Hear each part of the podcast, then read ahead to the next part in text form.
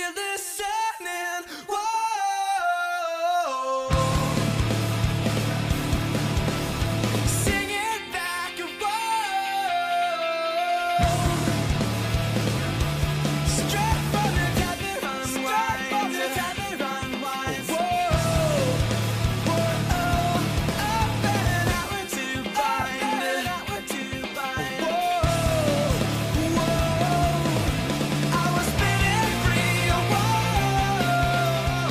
Good morning, everybody, and welcome back to episode 40 of Empty Betters. I'm your host, Harrison Scholes, and I'm going to toss it over here yet again for like the 25th time in a row across the screen, Nick Manella.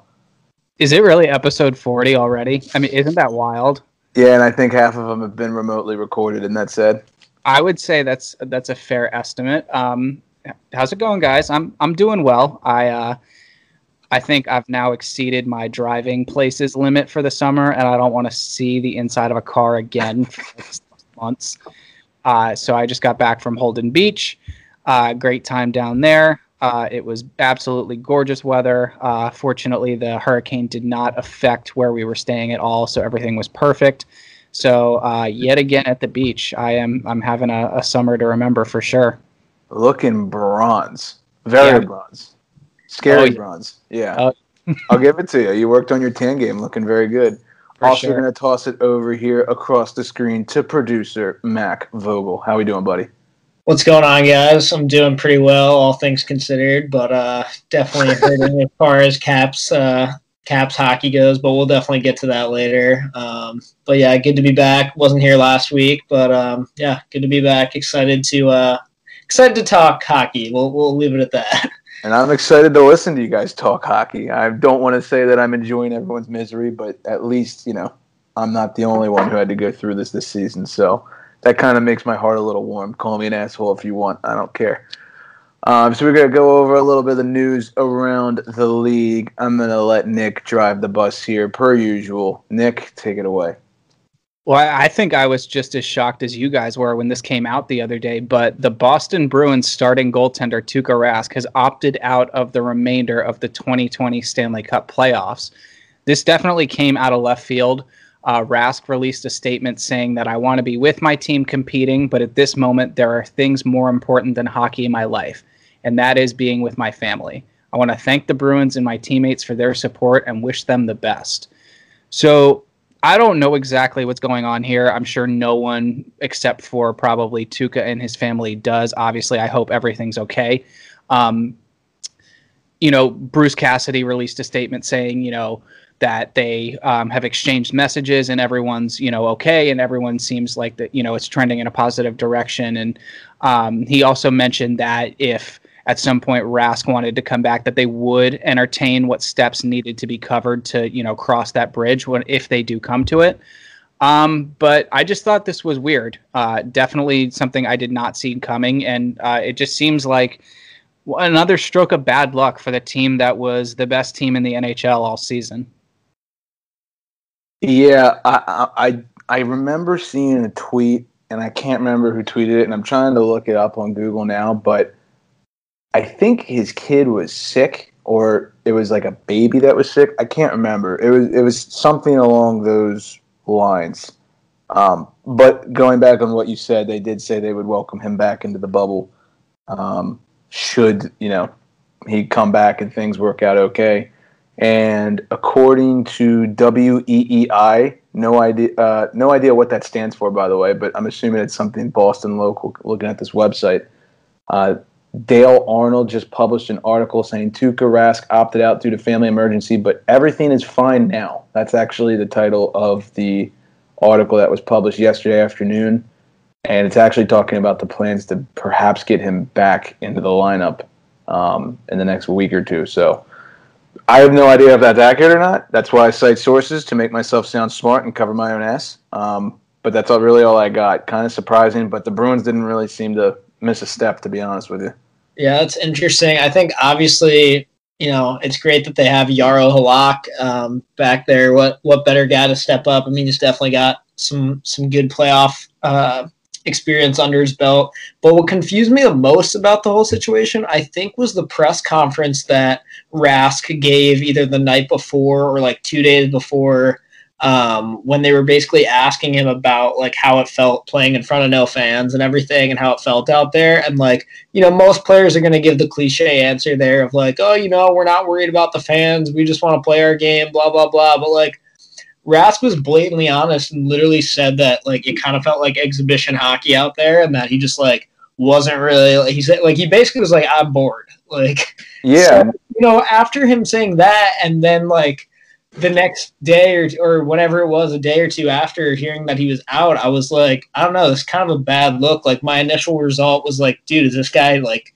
just like not into it that's kind of like disappointing but um obviously you know I can't know exactly what's going on, and so I'm not going to judge the guy. If there's stuff going on at home, then maybe there is, and I, you know, I hope everything's okay, like you guys said. But Yeah, going back on the quote, I saw that too, and I think the timing of this was kind of uh, poor. it, it, it, like you said, kind of makes you raise your eyebrows. And the quote was a little eye opening, um, paraphrasing, but yeah, essentially he said, It doesn't feel like a playoff game. It feels like we're playing in exhibition games. There's no fans, and the intensity just isn't there.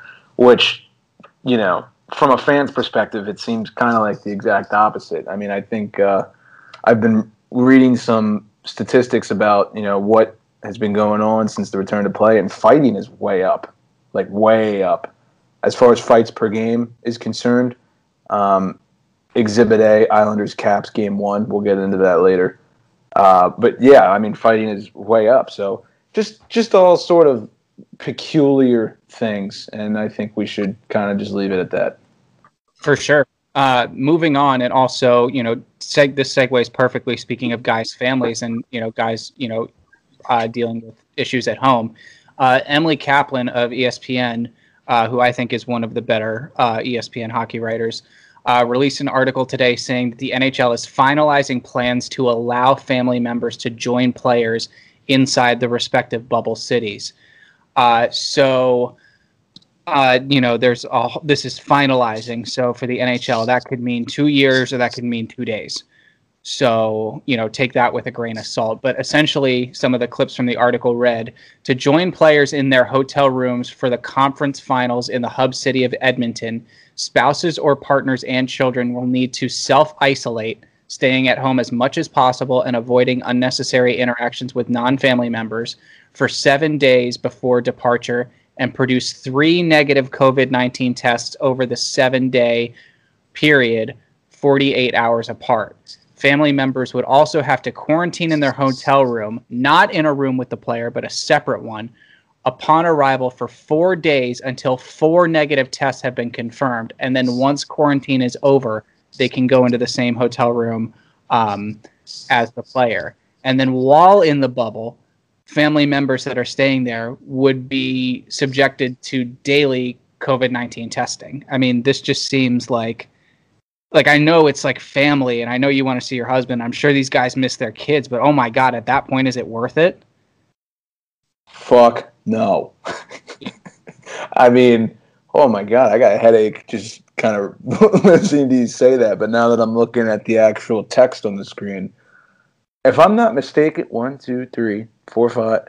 So you're taking about nine tests in a five day span, and then when you arrive, you have to quarantine for four days.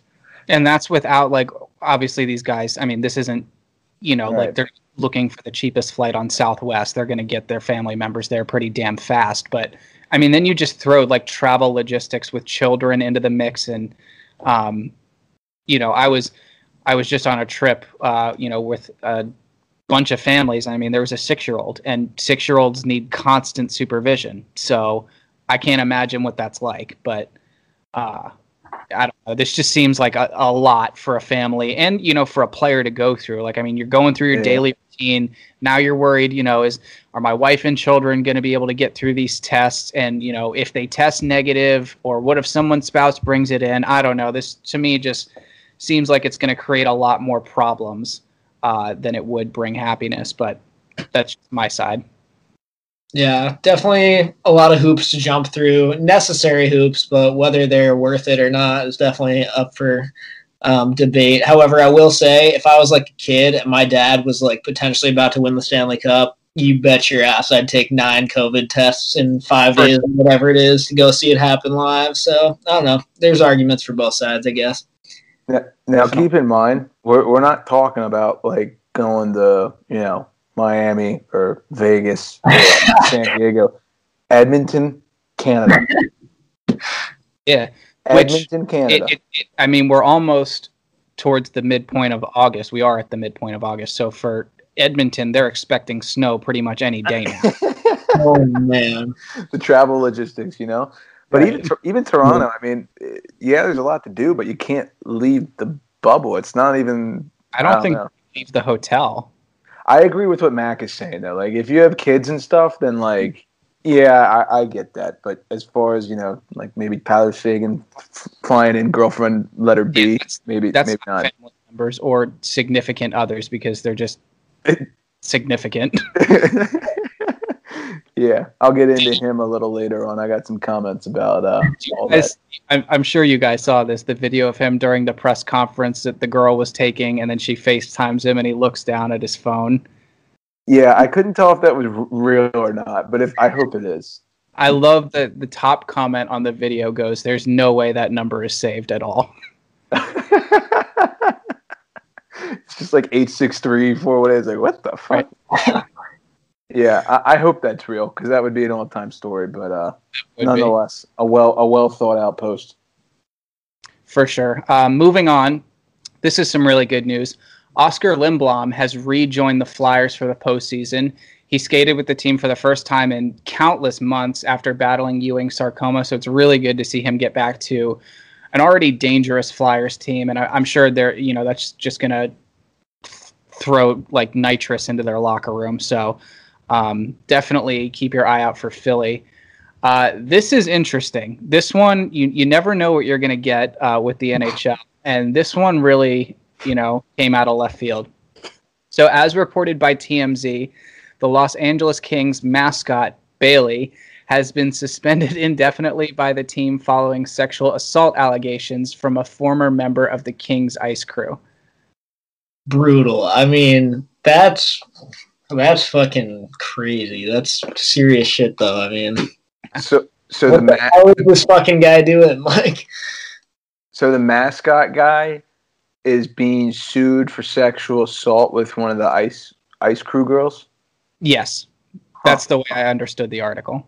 So if so, you found this on TMZ. It was bumped up through NHL.com and linked to TMZ, I believe. Really? So it got that high It- up? it's NHL.com or ESPN.com. Oh man. Yeah. Jeez. Yeah. I mean, obviously that's a serious matter. It's just the the uh, the headline is a little it kind of raises your. At first, I thought like thought gritty for a sec because I saw mascot, but No, that's uh, sexual assault, not child abuse.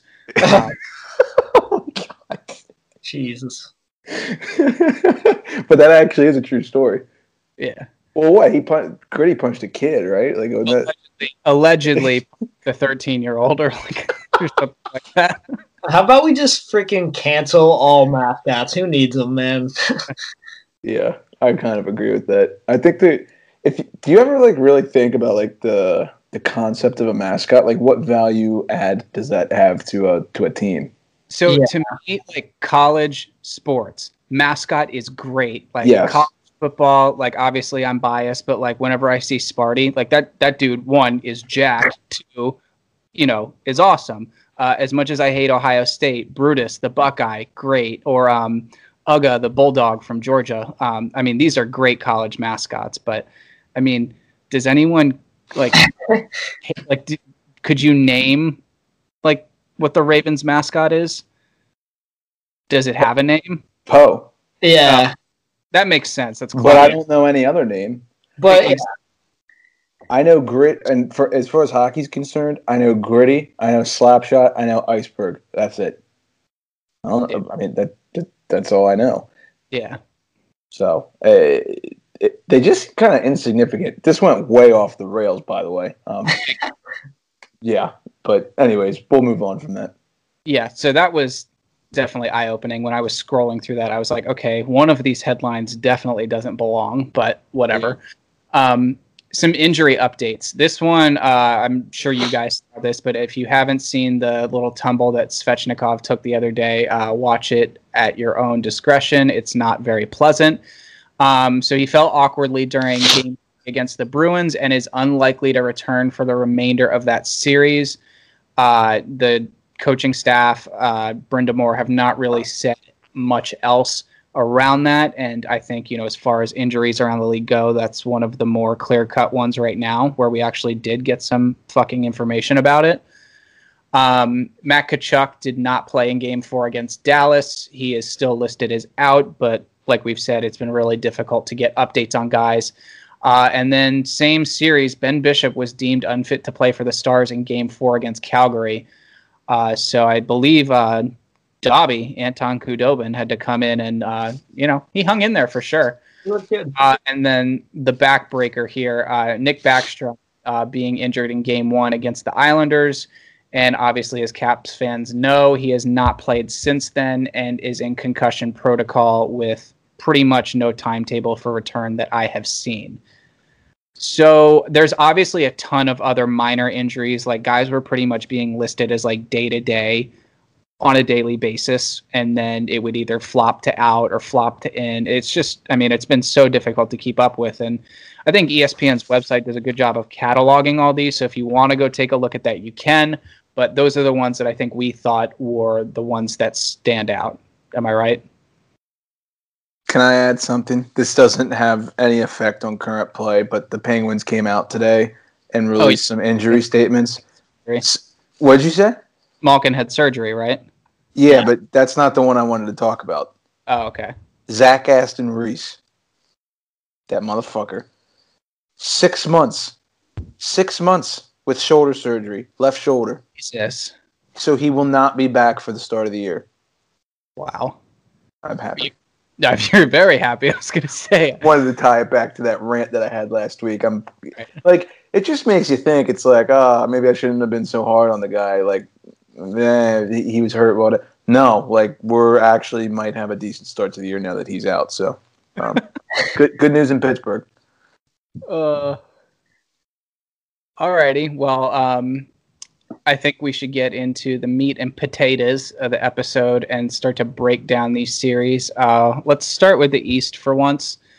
Um, so Philly and Montreal, the top seeded Philadelphia Flyers against the 12 seeded Montreal Canadiens.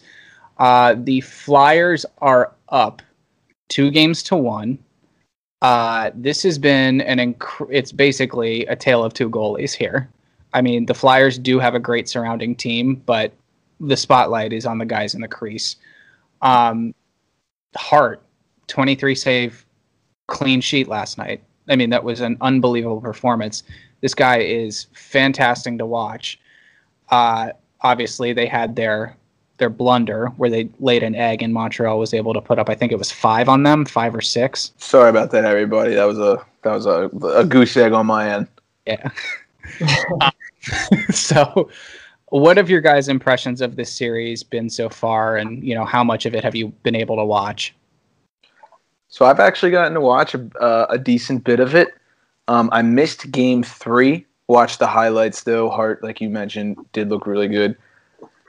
Uh, Getting away from the Flyers for a sec, I really, really have been impressed with Shea Weber this postseason. I mean, he has looked like the old Shea Weber that we're used to seeing from the Nashville days.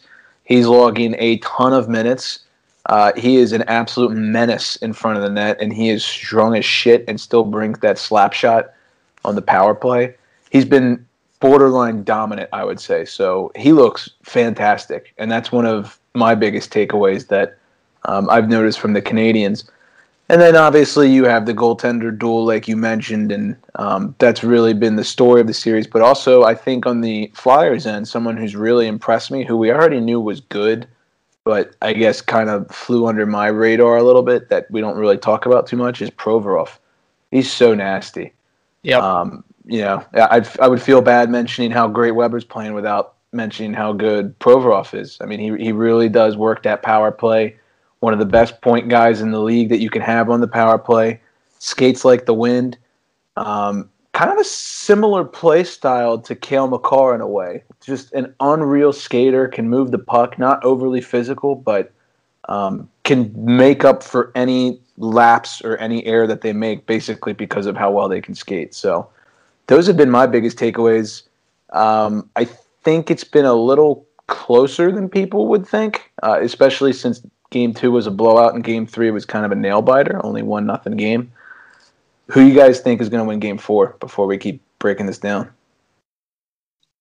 I kind of, I kind of think the Habs might bounce back and, and stick in that series. Um, I, I didn't expect them to win more than one game before the series began, but after that five nothing win, I mean, they clearly can shut the Flyers down, and they clearly have some offense too. So, I mean, you know, I, I, I think, I think it's possible we'll see a tied series. I'd love to see a tied series for that one too.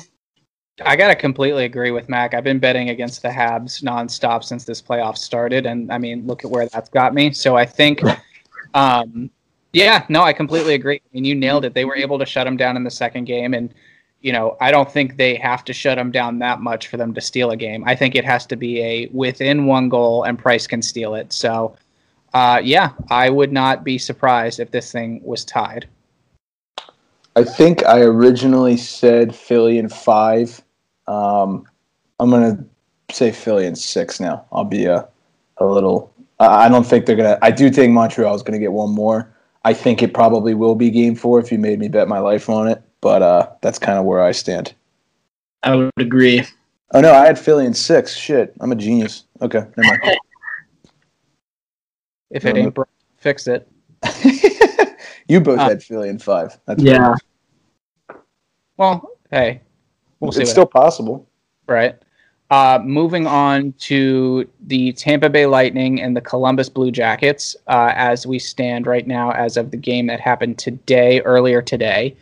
The Lightning are up in the series three games to one, but I think the thing that everyone is going to remember about this series and we were all talking about for, um, you know, like two days, uh, you know, in regard to this series was game one going to five periods of overtime.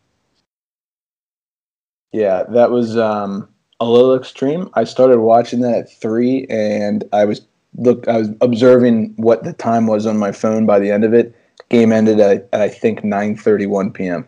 Six and a half hours. It got boring, honestly. Like I gotta be honest with you.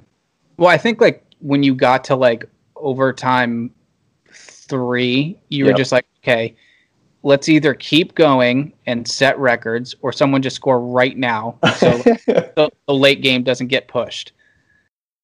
Uh, I don't know. I mean, I went down to the beach that morning, and like came back up, had lunch, and then went back down to the beach around the time that game started, and like stayed on the beach for a bunch of you know hours came back showered had dinner and then i was like oh my god this game is still going and was able to watch like the last like 35 combined minutes of hockey Dinner with Long Island Italians too. That's a long one.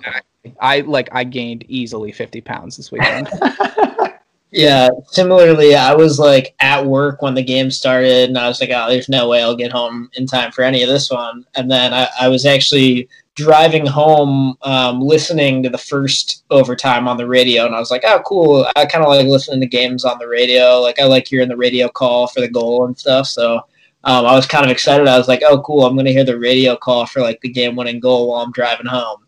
And then literally, like, three hours later, I'm still watching it at home. Like, ended up watching more than 60 minutes of it. Fucking crazy, but it, it did get a little dull at times. But overall, I felt like it was a quite the treat, honestly, to see something like that. seth jones with like 60 minutes Oh of his time it's just i don't understand how you do that You got to feel for Korpisalo, man, setting all those fucking records and still losing, and just like what a tank he was. What a Yeah. tank. So- yeah, he he set the uh, the playoff record for most saves in a game with I believe I think it was 86 was the final number. it's insane Um, fun fact. So I was doing a lot of research on that, trying to get the uh, info up on the Twitter page. So the all-time record. I can't remember the guy's name, but it was a Montreal Canadiens goalie in like the 30s, and he has the all-time record with 92 saves. Wow. Now that was in the regular season, so Korpisalo holds the playoff record. I've heard a lot of people saying he holds the all-time record without clarifying. So, um, Empty Betters is your source for accurate information. Just remember Yeah. that. But other than the, oh no, you go. No, I was going to say, well said. I mean, my impressions of this series, I think we thought it was going to be exactly like it was last year. It's noticeable that Columbus is missing weapons, I think, now.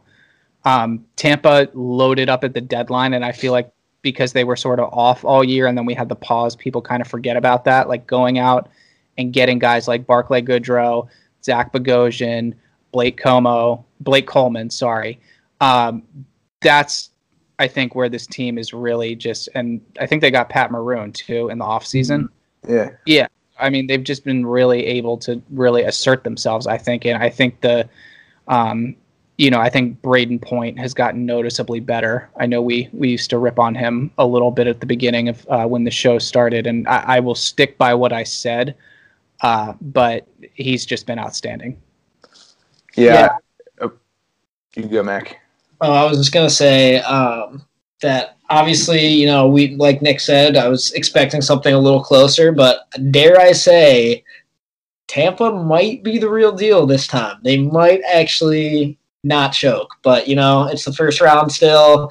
They still got to win one more game. They still got to win three more series. So I'm sure all those Bolts fans out there are like, God, shut up! Don't fucking jinx us.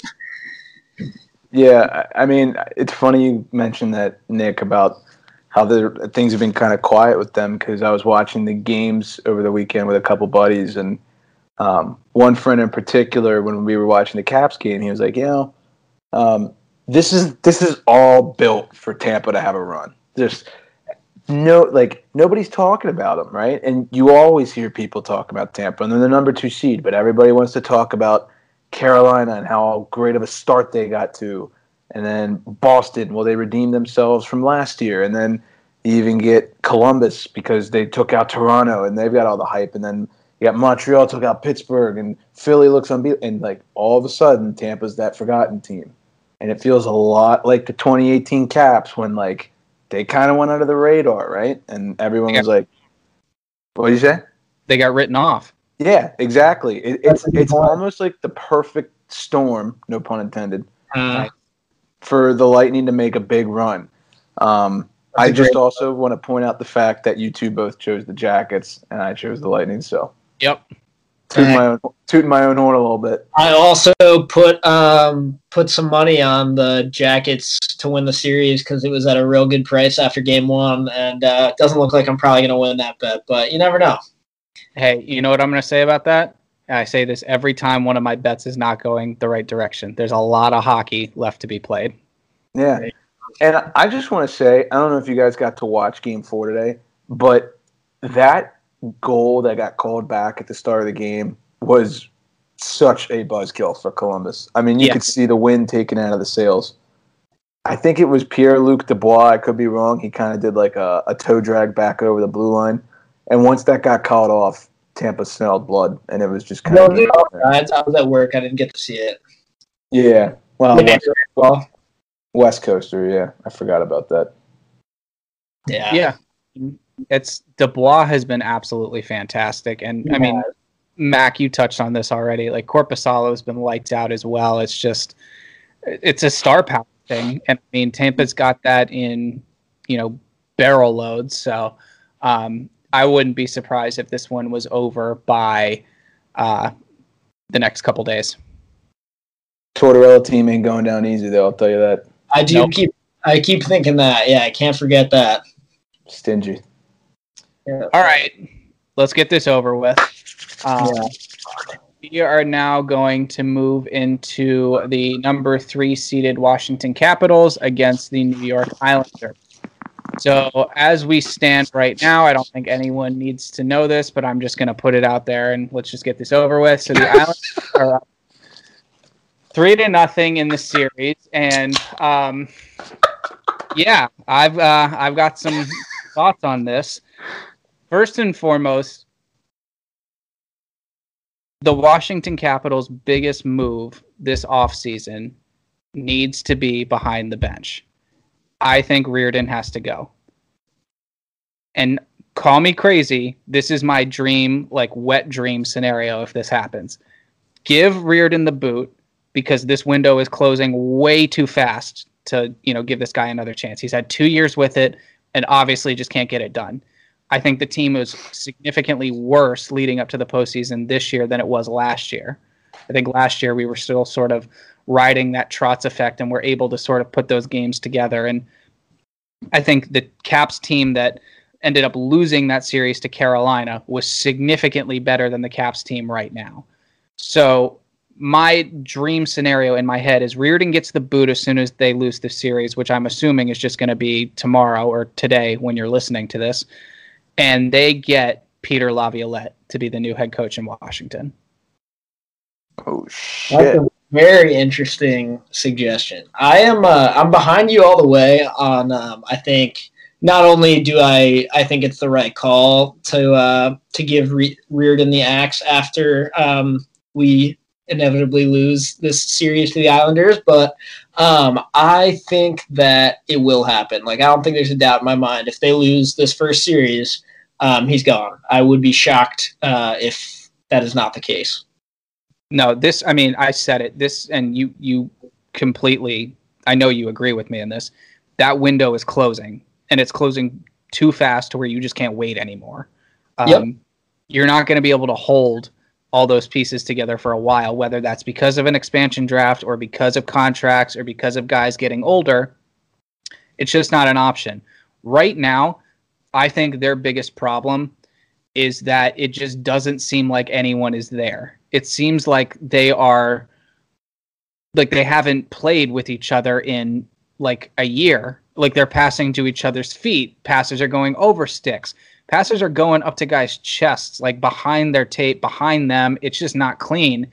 Uh, you know, we saw in game one, Oshie scored twice, and he was the only cap that scored. And then in game two, Ovi scores twice, and he's the only cap that scored. You know, where the hell is Kuznetsov? Where the hell is Vrana? Vrana, Vrana was a minus six going into game three. I mean, it's just not pretty. And, you know, then we get to center depth. With Backstrom hurt, yeah, that's a backbreaker. Yeah, you might get Eller back in game two, but still, Eller in game two was atrocious. I mean, just, you know, when you're supposed to be lugging second line minutes for, you know, as a center, and I think he only won like nine faceoffs throughout the entire game. Don't quote me on that, but I mean that's just abysmal. Evgeny Kuznetsov is supposed to be the number one center on that top line with him, with uh, uh, Willie and Ovi, and he can't even move the puck. I mean, he's supposed to be a puck moving center that can set up guys and you know chip in on the score sheet, and he can't even do that. He's turning the puck over. He's getting knocked off the puck. He's passing to nowhere. He's overhandling when he should just shoot the damn thing. I mean, it is an absolute disaster right now, and I think that all comes down to Reirden just not being able to get control of this team. it definitely looks just you know like they're not on the same page out there they they the communication looks bad like you, you feel like you can almost see the communication errors happening as guys are passing to each other's feet as you were mentioning um, they're just not like there's just no mojo out there. There's no chemistry. Um, it's hard to have faith in this team at all after watching those three games. And you know i would say this too. The, the games one and two just like I have nothing good to say about those games. Game game three, I thought there were points where things looked to be picking up, and you know you could argue like, yeah, did the Caps like play decent in that game? Like, yeah, okay, maybe you could make a case, but my thing is, there's no fucking way that you can lose the first two games of this series and then for game three show up and play debatably decent. Like it's just like no way, dude. Like, I don't care. You put yourself in this situation. If you don't come out for game three and and play like amazing, and I don't care if you lose. If you don't play amazing, it's just it's stupid. They, like they literally can't get out of their own way, and um, it's it's sucky to watch. Honestly, it fucking sucks. But uh, you know, they brought in youngsters for that game. They put Fehervary in on the back end, and they put uh, Brian Pinho. in. yeah, to center the third line. I was kind of hoping if they were going to do that, we would have seen Connor McMichael, but um, you know, nowhere to be found, despite you know being one of the guys on the lists. You know, when this whole thing first came out. So, I guess my question to you, Mac and Harry, you can answer this um, too. Is is this going to be a sweep, or is this going to be the Caps get one and the Isles get four? that I think those are the two best options right now, Yeah. and money's kind of on the first one. Um, it's really hard for me to answer that objectively because, as you guys know, I've just got so much fucking heart for the Caps, even in the darkest of times. But, um, man, I don't know. Like every part of me wants to believe that they'll snag one and and at least grab a little bit of their dignity uh, tomorrow, but. Um, also thinking back to what happened with the Islanders and the Penguins last year, I mean, this doesn't feel that different. I mean, It's the same thing. It's the same thing. It's Yeah, the same man. fucking thing. I'm telling you, this. Yeah, so I've actually watched this series pretty in depth, um, but I'm not a Caps fan. I know I don't break it down as well as you guys do. But that being said, you got to give the Islanders some credit. They're they're just a good team. They're a good team. They don't have they don't have any stud players, but everybody makes an impact. I mean, Brock Nelson and Anders Lee, you never will hear those names in national coverage ever, like ever. But they are game changing, power forward, in your fucking face players that you want to kill on a nightly basis.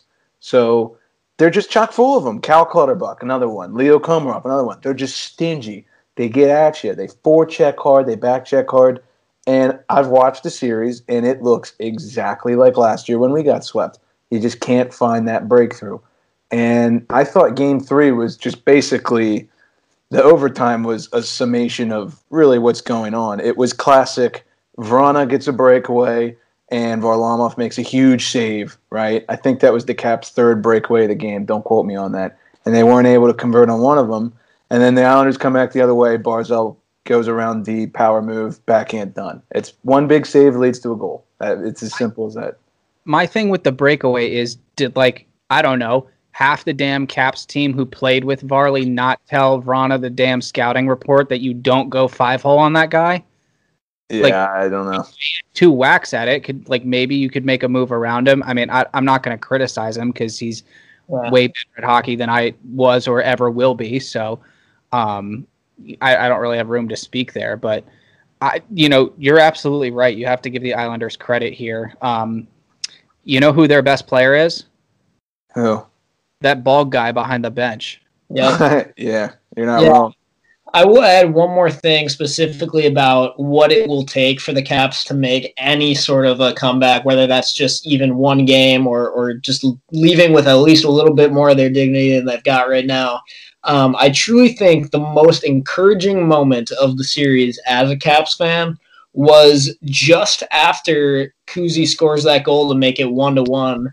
Uh, let's talk about for a sec how much different it looks playing against the Islanders when you are playing behind, when the Islanders have a lead against you, and when it is tied and and nobody's ahead, they play differently. They they have to. They you know they're the kind of team that will beat you by one goal because they don't care. All they have to do is get up by one and they suffocate you and they give you no room to move, no room to pass. They don't allow you to have any zone time. If you've seen those graphs going around on Twitter of like where the Caps are getting all of their fucking shots from, it's it's no man's land. It's from the fucking like the little corner of space when you first pass the blue line and enter the offensive zone. It's all coming from there because they won't even let you get to the net. Um, but when the game's one to one, they have to make uh, you know some riskier moves. They have to take some chances because they're not ahead and they need to get that next goal. Um, and then you know they inevitably do. So you got to really um, you got to score the first goal, which we've done in two of the fucking games and still lost. So you know I don't know. We gotta can't play from behind. That's for sure. No, I mean it reminds you of those early 2000s Devils teams where they would just go up by a goal and then Scott Stevens and Scott Niedermayer and Brian Rafalski would go to work on the back end and just shut everyone down.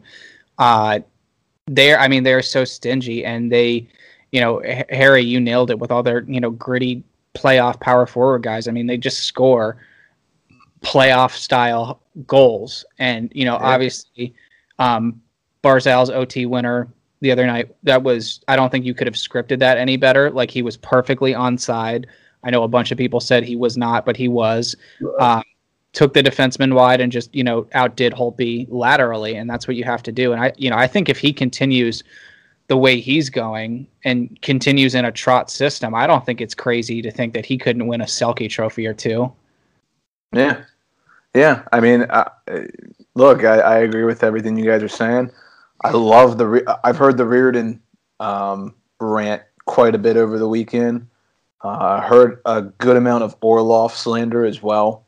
Um, so yeah, it's the Penguins and the Capitals. Dare I say, are kind of in that same stage where it's like you know, we don't have another five years to kind of just grow the homegrown talent and you know water the plants for lack of a better term it's basically now or nothing i mean you probably have two or three years where you make a solid run yeah two years. And after that that's it. I mean that's that's it. You had So- your fun. Two Yeah. years, it, it's over. yep. So it might already be over. The way the league is looking it, it's it's insane. I mean i watched colorado today and none of their star players are over the age of 25 and they are fucking insane. So maybe maybe the future's here. Who knows? But it's trying times in the empty betters crew. No doubt. For sure. So who wins tomorrow or today when these people are listening? Isles and four sorry i'm just i'm just trying to be not like i'm not gonna lie to you Fuck it all. Uh, I'll go with my heart, not my head. I'll say the Caps are gonna win Game Five. That's all I'll say. It, um, it wouldn't be the Caps if they gave me a slimmer of hope before ripping the the floor out beneath my feet. So I'm gonna have to do. I think the Caps will get one done and then turtle and destroy everything I love so much. But Reirden Um, had a very powerful quote. Did you see that? He said, Yeah. "What was it? I expected. Uh, I expect tomorrow to be our best team effort to date this year, or something like that." So you know what? You know what that is to me though. what? That's just like when you know in the Peanuts when like an adult is talking and all you hear is wah, wah, wah. wow, wow, wow, wow, wow, wow. Talk the- all you want, bud, but until you show me something like a competent power play on the ice, I'm not buying it. So oh, I I hear you, dude. It's it's Mike Sullivan say we're gonna play our way. We're gonna play our game. I'm like, okay, that's great. I'm like, that's great. Could you actually do it? Like, right, Okay, dear. right. What have you done for me lately? Uh, anyways, moving on. Uh, series that has game four in progress right now uh, behind me. The Boston Bruins and Carolina Hurricanes. This one has been, you know, nasty, bare knuckle playoff hockey from the get go. Boston is currently leading the series two to one. Game four started about 45 minutes ago, and if I'm not mistaken, Carolina is leading the game one to nothing let's go. Um, obviously we talked about uh, Boston not having Tuukka Rask at the beginning of the show. Uh, in addition to that, they also do not have David Pastrnak this evening. Uh, he was rolled out for Game Four. Carolina is obviously uh, missing the services of Andrei Svechnikov, as we mentioned as well. So I think this was a series that we were pretty jacked up for. I know myself personally, I was torn on which I was most excited for between the Bolts Jackets and uh, the Canes Bruins series. And I think these have been fantastic games to watch. I mean, these guys are not holding anything back and they're trying to absolutely beat each other to death.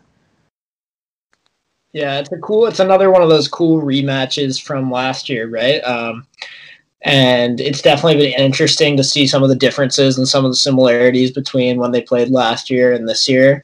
Um, definitely a huge blow for both teams. Honestly, missing arguably you know their best forward. Um, but yeah, I think there's no shortage of guys on both lineups that can step up and hopefully will step up.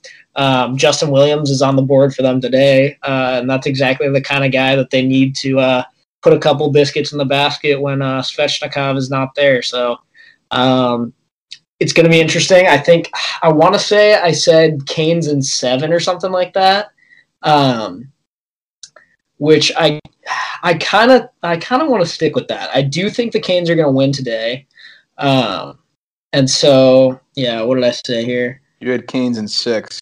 Canes in six. Yeah, I don't know about that one. I think It's okay. I have Canes in five. So. yeah, Canes in seven. I think. Did you guys see the Jack Edwards tweet? Okay, yeah, I, I want to oh. talk about this. I got it right here. Okay, Want me good. Let's talk about it. So, in relation to Svechnikov's injury, and again, like Nick said earlier, viewer discretion advised, because if you don't like knee buckles, you're not going to like this one. And I'm quoting Jack Edwards here on his tweet, quote, what NBC hasn't shown yet regarding the unfortunate injury to Svechnikov, the Carolina wing playing hobby, horse riding Chara on the back apron of the goal. You poke the bear, you take the chances. No one wanted to see Svechnikov hurt, but he bit off more than he could chew. End quote. All right, so let's just put this out there for those that don't know who Jack Edwards is. He is the play-by-play analyst for uh, NESN or Northeastern Sports Network, who covers the Bruins, and he has a history of basically being the biggest homer in pro sports. I, I think is fair to say, and also for saying some, I would say, fairly insensitive things when guys get hurt. We covered the um, Roman Polak incident uh, earlier this year. I think that was back in like November or something. Remember Uh, that? Yeah. Yeah, and so this guy's already got a you know he's kind of got a rap for uh, you know saying some outlandish shit. And if you don't know what I'm referencing, just go on uh, YouTube and type in Jack Edwards or being a homer or something like that, and I guarantee you he's the first thing that pops up. And uh, I one, this is like public enemy number one on my can't fucking stand this guy list. I cannot stand this guy at all. I think he's an absolute clown, and I think most of the shit that comes out of his mouth could be blown out of a horse's ass and sound better. So I I was not surprised when I read this, and I was loving every minute of him getting shit for it. Not to mention that it was fucking Sebastian Aho riding the riding Chara on the back of the goal or whatever the fuck he's talking about. It wasn't even Svechnikov. It wasn't even him. Yeah, it, he got a lot of lot of hate online about that. Nick, I know we've I know we've talked about him earlier this year. We had some. Uh, there was one episode I can't remember. We inserted the audio clip. It was about like um, a fight that was going on in Boston, and he was like, "Ring the bell, here we go," and I was just like, Yes. yeah, One of one of my favorite Jack Edwards things that he said. It was like I think it was like a Bruins Montreal game, and it, like like three Boston players gang up on one Habs player and are just beating the wheels off of him. And he's like, "Yeah, yeah, baby, get him." He's like, "That's what happens when you mess with the Bruins," or something like that. And Yeah, like I, right. just- the top comment on the YouTube video was like, "Is this guy watching from his couch? Like, what what is going?" yeah. Um, no, I, so I, I haven't gotten to watch as much of this series as I would have liked to. I know I picked Carolina in five. I know that was very bold of me. Yes, I am understanding that was probably not realistic, but I was playing prisoner of the moment. It happens. Um, that being said, Boston got their act together. They don't look nearly as bad as they did in the qualifiers. Um, I- I do kind of think Boston is going to take this. I still think it'll go seven. Um, well, not still. I never thought it was going to go seven at the start. So what am I saying? But I do think it'll go seven now. Um, and I do think the Bruins are going to end up taking it, even though Rask is out, which is strange, right? Is Halak their backup? I think. Yeah, he looked good. Not a bad backup to have, especially with some of his playoff. The only goal he let up was one that he fucking passed right to uh, whoever it was for the Canes. I can't even remember, but it was literally like he was going behind the net to fucking get like a dump in. He literally just threw it right in front of the net, and they like put it in the empty net. That's literally the only goal he let in. So Yeah. What are your guys' thoughts on the series? Who did um I had the Canes in this one. Was it six or seven that You I had picked? you had seven. Okay, I don't, I'm gonna stick with that. Uh, I think that ultimately sort of what's going on with this whole Rask situation might be the tipping point there because I think Halak, as we all I think have experienced, can be quite an effective postseason goaltender. Uh, he was very high on my goalies I never want to play again list for a very long time. Yep. So I I think he's decent enough to carry a team that's that sound defensively to seven games and potentially even win it for him. I don't know. There's just something about this Carolina team. They have it. They have that X factor. They can basically score from anywhere. So uh, no, I, I agree. yeah, just, I'm going to stick with Carolina in seven.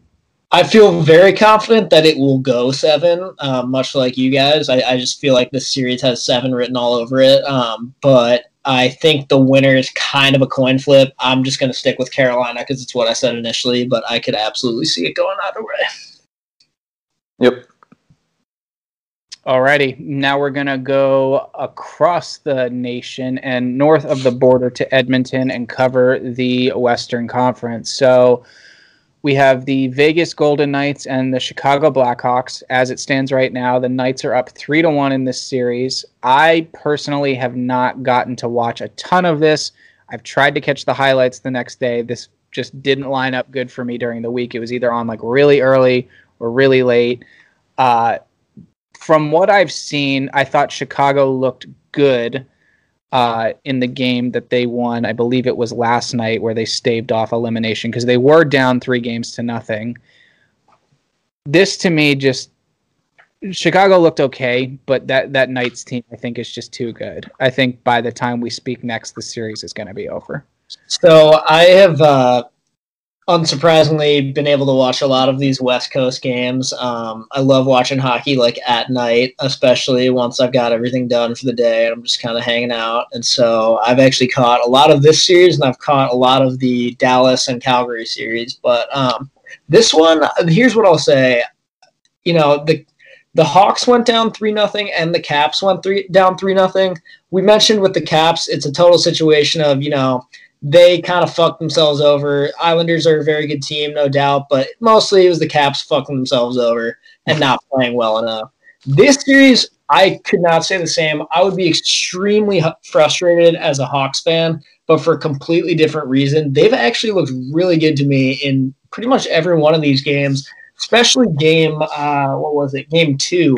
They, um, they took it to overtime and they hit the post in overtime too. I believe it was Toews, and um, I mean that could have been one-one series just like that. But um, they have not gotten a lot of bounces, and um, I think the big big surprise of this series is old man Crawdad in net looks absolutely amazing. This dude is a fucking beaut still. Love And, it. Like I'm shocked. Um, I'm happy for the dude. He's he's old man Crawdad, but he still got it. He made like how many saves did he make yesterday? Put that on a t-shirt. Yep. Old man Crawdad. He literally made 48 saves yesterday Jesus. in a three to one win. I only got to watch the game four where they won and old man crawdad. Is that what it is? Yeah, he looks pretty good. I really want a t-shirt of that. Um, fun fact: Guess who is tied for third in defenseman point scoring so far in the playoffs? Duncan Keith. No, Who? this guy's above Duncan Keith. Oh God, I know who it is. It's our boy. Holy, next- holy, holy. The the next coming of Jesus. Jesus. I, yeah. Where does this come from? He's got two goals in the series, right? I think he has two goals in the series. I'll go ahead and say that. Unbelievable. Olli fucking Maatta is tied for third. Tied for third in this series in the postseason in defenseman scoring. Now, switching gears, um, I've been big on this guy for a while, and I haven't really talked about him on the podcast. And really random fact, I've gotten in a very spirited argument with a buddy of mine like two years ago about when the expansion draft happened and Vegas got this guy. I am a big Shea Theodore fan. I love the way he plays. Um, not a lot of people know this guy's name, but just a great second pairing, puck moving defenseman. He's probably actually their ace now that I'm thinking about it. I mean, not that they have a name that stands out as an ace already, but I would say that he's probably the best defenseman on the team. smooth skater, moves the puck, very offensive driven. Um, not huge in the physical physicality department, but nonetheless a good skater, and that makes up for a lot. And that seems to be the trend nowadays. He's looked awesome in this series. Vegas is a wagon. I would say that them and Colorado are the two best teams remaining in the postseason, and I had Vegas as my cup pick, so I ain't gonna deviate from that. But um, they and now just to make matters a little worse, what was it? I think game three and four was back to back, so they stuck in Flower for game three because they had been starting Lehner. Yep. Just put up your backup goalie in and the first game, which I feel like is not disrespectful, but I almost would have probably started Lehner the third game and made Fleury game four. I feel like that's a little more of a mainstream decision, but what do I know? Um, and speaking of Fleury, uh, in their game three win, Fleury got his 80th postseason win uh, with that game three win, which has now put him tied with Ken Dryden for six all time on the playoff goalie wins list. Next is fifth place to capture for the Flower. He will need to catch Ed Belfour and Billy Smith, who have 88 wins in the playoffs. So he's only eight away. He looked good in the game too. He he only Yeah. lost one goal, and it was kind of a shitty goal that he probably should have had. So I mean, the dude probably should have had a shutout. Um, I, I am wondering what you guys think though. Like if uh, if the Blackhawks do take the next game, uh, whether or not you think we might see Flower again later in the series. Um, maybe. I mean, I was a little surprised that they went with Lehner, even though he has been playing better this year in general. But given the experience and the pedigree and the resume, I have a hard time, and I'm also my bias. um, I have a hard time picking against Flower, but eh, I don't really think the Hawks are going to win the next game. The only way they do, and I saw this today uh, online, Barstool Chief with uh, Spit and Chicklets, Patty Kane hasn't really broken out yet, which, you know, I was looking at the game log stat sheet, and he has it right? And he's one of those five to 10 guys in the league who can really change a series if he gets hot. So, uh, but I don't think he will. I think Vegas is too good. I agree, and that's a great point. I mean, he's one of those players that just has that X factor that he can take over any game whenever he wants to. Um, I I completely agree. I think Vegas is going to close this one out. I wouldn't be shocked if Chicago won the next game, but I really don't think they're going to. I think this one's an open and shut case, and I think the Knights are going to move on. You mentioned Billy Smith, legendary Islanders goaltender. Uh, don't ask me how I know this, but a fun fact about Billy Smith that I always love is um, his knob on his goalie stick. You know how goalies have like a basically what looks like a roll of tape around like the very very top of their shaft. He would do his like six inches down, so he could spear guys in the face with the wooden butt end, and then they changed that, and it's called the Billy Smith rule. So now the tape has to go all the way to the top. Are you serious? Swear to God. That's fucking awesome. So- I love school hockey. If you haven't seen Billy Smith highlights before, please go check those out because he was basically like Ron Hextall before there was a Ron Hextall. He was just absolutely insane. Um, and, and by the way, just a little wild stat out here. I mentioned Fleury is next, has to catch Belfour and Billy Smith, who are both tied for fourth. Um, the top three goalies, well, the top two goalies, Grant Fuhr is number three, Brodeur is number two. Roy is number one with 151 postseason wins, and then Brodeur second with 113. I mean, I feel like that- I feel like people outside of Montreal forget that he did win two cups with the Habs before he was in Colorado. yeah, probably. Yeah, So just wanted to throw that out there. Yeah, and good segue. Speaking of Colorado, we're going to move on to the Avs versus the Yotes.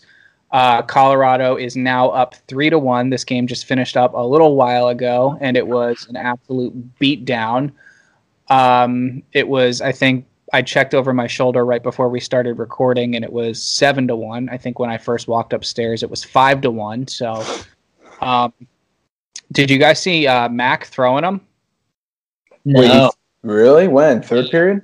Yeah, With who? You know? I couldn't tell who it was. Huh. No, I did, but I'm gonna have to watch that. wow.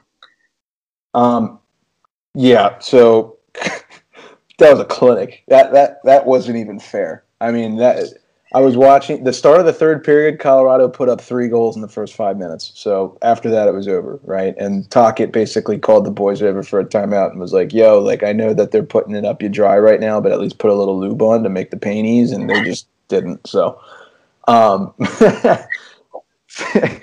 so Cale Makar. I mean, if you guys didn't see this goal, we might have to repost it. He's a defenseman, and he absolutely walked Alex Goligoski, who, by the way, is no slouch himself. He's been in the league for over ten years. Uh, he's a bona fide top four, you know, D man, and he absolutely walked him. A, a little forehand, a backhand toe drag, and then just a, a shelf bar down on the backhand on the breakaway against Kuemper. And poor Kuemper. I mean, I was telling you guys this before the episode started. He's played really well in this series. He obviously got the doors blown off of him today. Um, but he's the only reason that Arizona is not swept right now. I mean, in all seriousness. He played incredible in Game Four. Yeah, or yeah, Yeah. Four. Yeah, and I they showed on NBC today at the second intermission every single game that the Coyotes have played so far, he's had to make at least 28 saves in every Yep. game. Every single one. And I think there was only two of them so far where they were in the 20s. Everything else was at least 30. So he's getting peppered, right? Um, he's definitely been their MVP, but Colorado is just they are so good. I mean, it, it's it's scary. And Burakovsky, by the way, sorry, Caps fans. Stud. Yeah, he's This is what happens every time. This is what happens. You know, somewhat decent young kid will go and leave the Caps, and then boom, just explode out of nowhere and turn into a complete stud. Do you guys know that there's only three series right now that do not have a cup winning Capitals player involved in the series? Wow. That's how how like spread out those some of those guys that won the cup with that team are, and that just goes back to you talking about that window closing sooner and sooner for the Caps. Yep. Um, other than that, the only other notes that I was going to add is that that top line for Colorado, I would say, is now officially the best line in the league. Hands down the best line in the league. Uh, I know a lot of people will say the Bruins would be um, I a competitor for that, but Carolina might be a competitor for that, but it just it ain't the same. That that is a disgusting line. Um, I really don't see a scenario where Colorado doesn't just absolutely close this out in five. I think the nails in the coffin. Arizona's dead. Kessel looks lazy. Hall looks frustrated. Yep, No that's all I doubt. say. I agree. Um, moving on to the Dallas Stars and the Calgary Flames. That series is tied uh, at two games apiece. That is literally all I have to say about that series because I think it has not been one of the more entertaining games to watch. Maybe that's I'm I'm just a little bit biased because I did lose a lot of money on it the other night, but Did you bet? Did you bet Calgary when they Yeah. lost and they Yeah. tied it? yeah, Yes, same dude. and I feel you. blew it in. yeah, Yeah, I didn't tell you, but I, I yeah, it was, was horrible. we had like a group of us like it was like 10 people in the room at the beach and like we were down they, i mean they were down for so long we had them on the money line and then they finally come back and tie the game with like what less than a minute to go? It was like 30 seconds or something to go. And then dallas goes right back and fucking scores. I was like you gotta be kidding me. Yeah, I um again, this is probably just because I've had to wa- I've had to settle for a lot of these West Coast games that I normally probably wouldn't care as much about, but I actually think this might be my favorite series that's going on so far. Um, from the very get go, both these teams you could tell were just like kind of a mitch or sorry a mismatch in that like they're they're pretty similar. Like they- they're they're built to be kind of gritty. Um, but they both still have like some some solid talent. But I mean, a series where you got Corey Perry against Matthew Tkachuk is definitely bound to get interesting. Um, sucks for the Flames that Tkachuk is out right now, but I mean, they also have no shortage of other guys who can um, pick up for where Tkachuk leaves off and uh, some of that physicality and grit. Um, that Stars game uh, yesterday, I think it was, yeah, was absolutely unreal. Um, is this what you were talking about, where where the Flames were up late? Literally, the Stars scored. It got called off, and you're like, oh, okay, it looks like the Flames are gonna survive. And then they scored again to tie with 11 seconds left. yep Fucking Joe Pavelski Um, That's why they got him. Yeah. That literally, that exact goal was why they got him in front of the net, clutch goal, playoff performer, been there, done that. It, it, it was the most perfect match made in that exact Yep. moment. and the Stars had 62 shots in the game. Did they really? That's insane. Um, shots were 62 to 40. One thing I want to add is Milan Lucic looks incredible. He looks He looks great. Yeah, he looks like Boston Lucic. I mean, he he has looked really, really good. He's got six points so far in eight games played in this playoffs. Physical presence is definitely being felt. Um, I saw I saw a tweet the other day where him and Jamie Benn were kind of at each other's throats, and the ref there was two refs in between having to break them up, and they were like, "Would not want to be those refs," and I was like, "I Nope. can't even imagine." Absolutely not. Um, I think my sort of takeaway from this series, from what I've been able to watch, is uh, I know Harrison, you and I talked about who had the best logo in the league at the beginning of the year. I think Calgary's got to be in that conversation. Yeah, uh, I remember when we were covering that. Nick Nick loves jersey designs and logos. It's all up his wheelhouse. But uh, I yeah, like Cal- it was the first thing that stood out to me when Calgary was wearing their red uniforms. I was like, that just looks phenomenal. the the white C with the white heat looks so much better than the black one. Yes, agreed. So Does look I will say their red jerseys are immaculate. I also like the Stars jerseys a lot, but that's probably just because I'm biased from basically wearing the exact Stars jersey through all of youth hockey. Represent.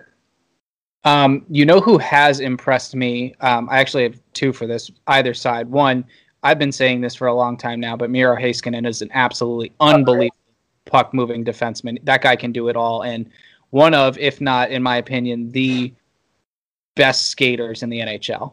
Not, I'm talking outright speed, but just overall skating ability. Um, two, Dillon Dubé for the Flames has been really impressive. Yeah. Uh, Kelowna Rockets prospect. I know uh, everyone in Western Canada will have a boner for that, but uh, you know he, this guy has really sort of jumped in, and I mean I think he scored like what like three goals or four first two games. Yeah, they, both those guys have looked awesome. I mean, Heiskanen scored on a fucking breakaway a couple games ago. Defenseman scoring on a breakaway, that's definitely something you don't see all the time. So um, the dude can skate, and um, that's not all he can do. Definitely. Um, so moving on, the last series we have to catch up on is the St. Louis Blues and Vancouver Canucks. I've actually gotten to watch a, a decent amount of this series. Uh, as it stands now, Vancouver is leading two games to one.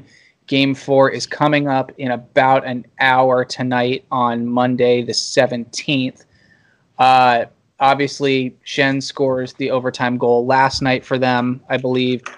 Was that last night? Yeah, Yes. Yeah, they're on a back to back, which should be interesting to see how the goalie tandem plays out. yeah, I they thought- won Jake Allen last night. Yeah. I thought game two of this series was phenomenal. So, according to Daily Faceoff, tonight's starter, unconfirmed as of right now, but is sub- allegedly rumored to be Jake Allen over Binnington. And Really? then- yeah, and then Markstrom will be in net um, for the Nucks. So, what I would say in what I've watched in this is two things. One, I chose the Canucks in seven, and I am firmly confident in that. But I would almost say that I think it's going to be Canucks in six. This team is really fucking good, and they're really fucking fast. And JT Miller is just making everyone look like an idiot who said that they overpaid for him.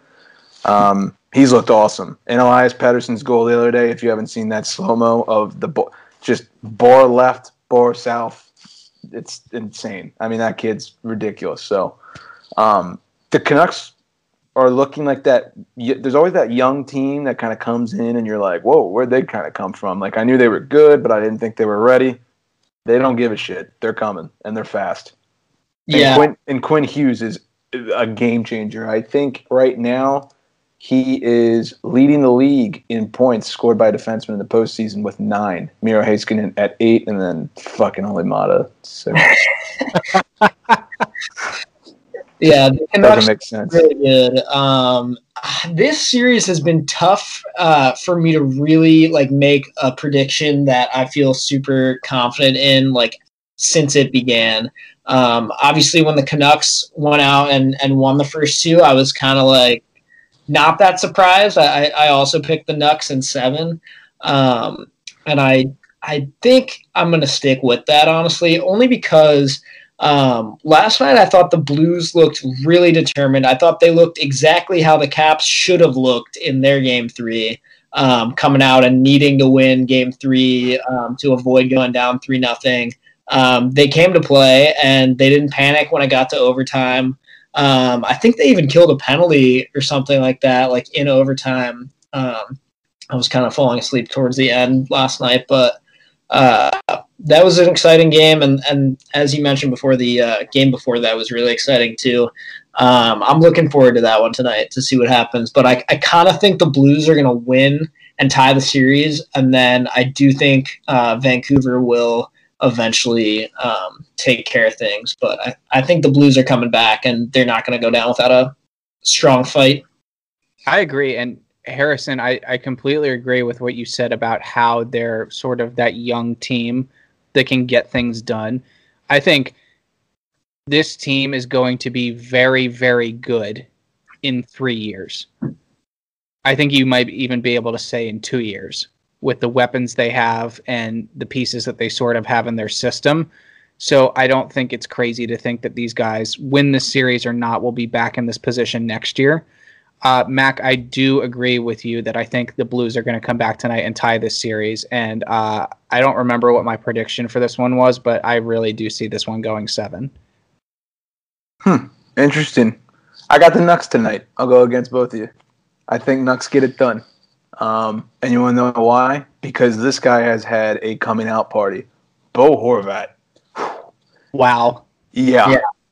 Well, look at the point. Look at the points leaders right now in the postseason. Sebastian Aho is number one with ten points. McDavid is still somehow number two with nine, and then three, four, and five is Pettersson, Hughes, and Horvat. So those three guys are clicking.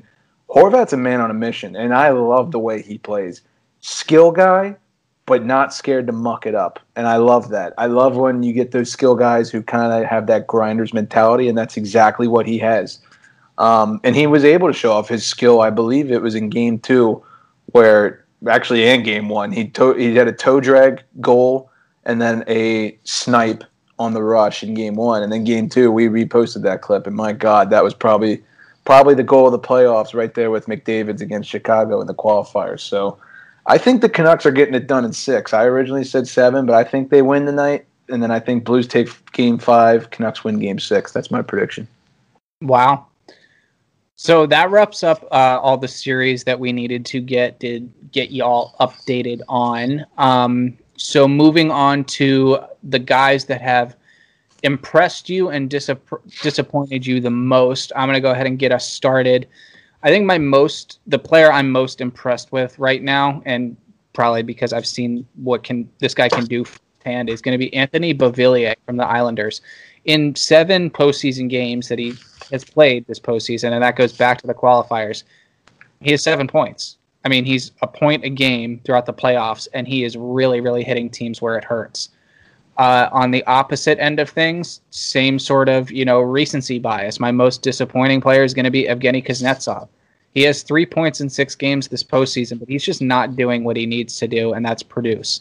And this guy needs to do a lot more of it. I mentioned this in my little, you know, quasi rant earlier. So, um, you know, if like we said, if the Caps have a chance in hell at getting back into this thing, he's got to have to be uh, at the forefront of that. What about you guys? Um, I'll go next real quick. I think um, my most impressive player so far is actually Miro Heiskanen. We were just talking about him, so I won't talk too long about him, but um, just super impressive defender with an offensive upside. Um, the way he can skate, the way he can move, and the way that he kind of captains that Dallas power play has been really fun to watch. Um, the dude's just like an assist machine, and as I mentioned, he can score breakaway goals too. Um, and then most disappointed, um, also obviously I'm going to pick a Caps player. I was kind of having a hard time deciding on which one because they're all super fucking disappointing right now. Um, but I think I have to settle for um, Jakub Vrana. Um, this guy, he he's been so good um, for us ever since we won the cup in his first year, and um, I kind of expected him to to be another guy to to really step up when Backstrom is out of the lineup. Obviously, he's not a center, but I feel like he, he can make up for um, a lot of the like just offensive upside that that top six Capitals group normally has. And um, he just, you know, he I actually thought he looked really bad in game two, and I kind of wanted to see him on the third line um, for game three. They didn't make that adjustment. Um, and you know he had a couple chances to score some big goals and couldn't get it done. Um, I don't know. I've just been kind of bummed out watching him play because he's usually really fun to watch. So Yeah, well, before I give mine, Nick, I told I told you on the Dean episode that Beauvillier kid is good. I said he was a gamer. I mean, I've seen it so many times against the Pens, and then when I watched the Florida series, he was by far the Islanders' best player. He's sick. I mean, he's a fir- former first round pick, I think, in 2000. I'm going to fuck that up. 16, 17, something like that. But kid's got skill, right? Um, so for my most impressive, I had Nazem Kadri, and then the second Cale Makar scored that goal today, I just couldn't help but change my mind. Um, he's disgusting. And I know he's not leading the defenseman in points like Quinn Hughes is, and there's a lot of debate between who's better of the two. I personally think it's Cale Makar, and maybe I'm being prisoner of the moment, but if you told me that you think he's the best defenseman in the league, I probably wouldn't say you're crazy. I might not agree with you right off the bat, and I'd probably question it, but he's right there. I mean, he's he's that good. There's no question in my mind. Um, and then the most disappointing, Tyler Seguin. Maybe he's looking at too many FaceTimes with the checks over the interviews, but I don't really know. Um, he was held scoreless throughout the entire playoffs until Game Four against the Flames, where he had two assists. The fact that he's not scoring goals is a little concerning. Um, I know Stars fans and Stars Twitter has been on him a little bit, so he's definitely going to have to pick it up if the Stars are going to make a deep run and, you know, honestly just get out of the series. So I'd say Makar and Seguin are my two guys. Hopefully the uh, the owner doesn't have to say anything to Seguin for like the third frickin' time. Yeah, I feel like at that point he, you can only push a guy's button so many times, you know. Exactly. I would say, all right, cool, I'm out. Yeah, well, he can just drop the geotag anywhere and he'll, he'll be all right. One more thing that I just remembered that I was actually going to mention when we are talking about the Blackhawks, but you guys know how they've been picking like three stars after every game, like on NBC and stuff. Yeah. Yes. The other night, uh, in um, in that game where Crawdad, old man Crawdad made 48 saves or whatever, at the end they go, okay, and here are the three stars of the game. All they literally put Corey Crawford three times. Like on national television, they had his picture and his name three times for first star, second star, and third star. There you go. I saw it. That was really funny. Yeah. We need a T-shirt with that, Oh, oh, we're we're getting one. with like the with like the um the black what um what's it called the Black Hawk that has like the and their logo. He has like the leaves coming off of his. the feathers. Yeah, that. Sorry, that's what I meant. Um, with the feathers coming off of Old Man Crawl Dog, that would be kind of cool. Book it. Um, I hesitate to ask this question based on previous experiences, but any last notes?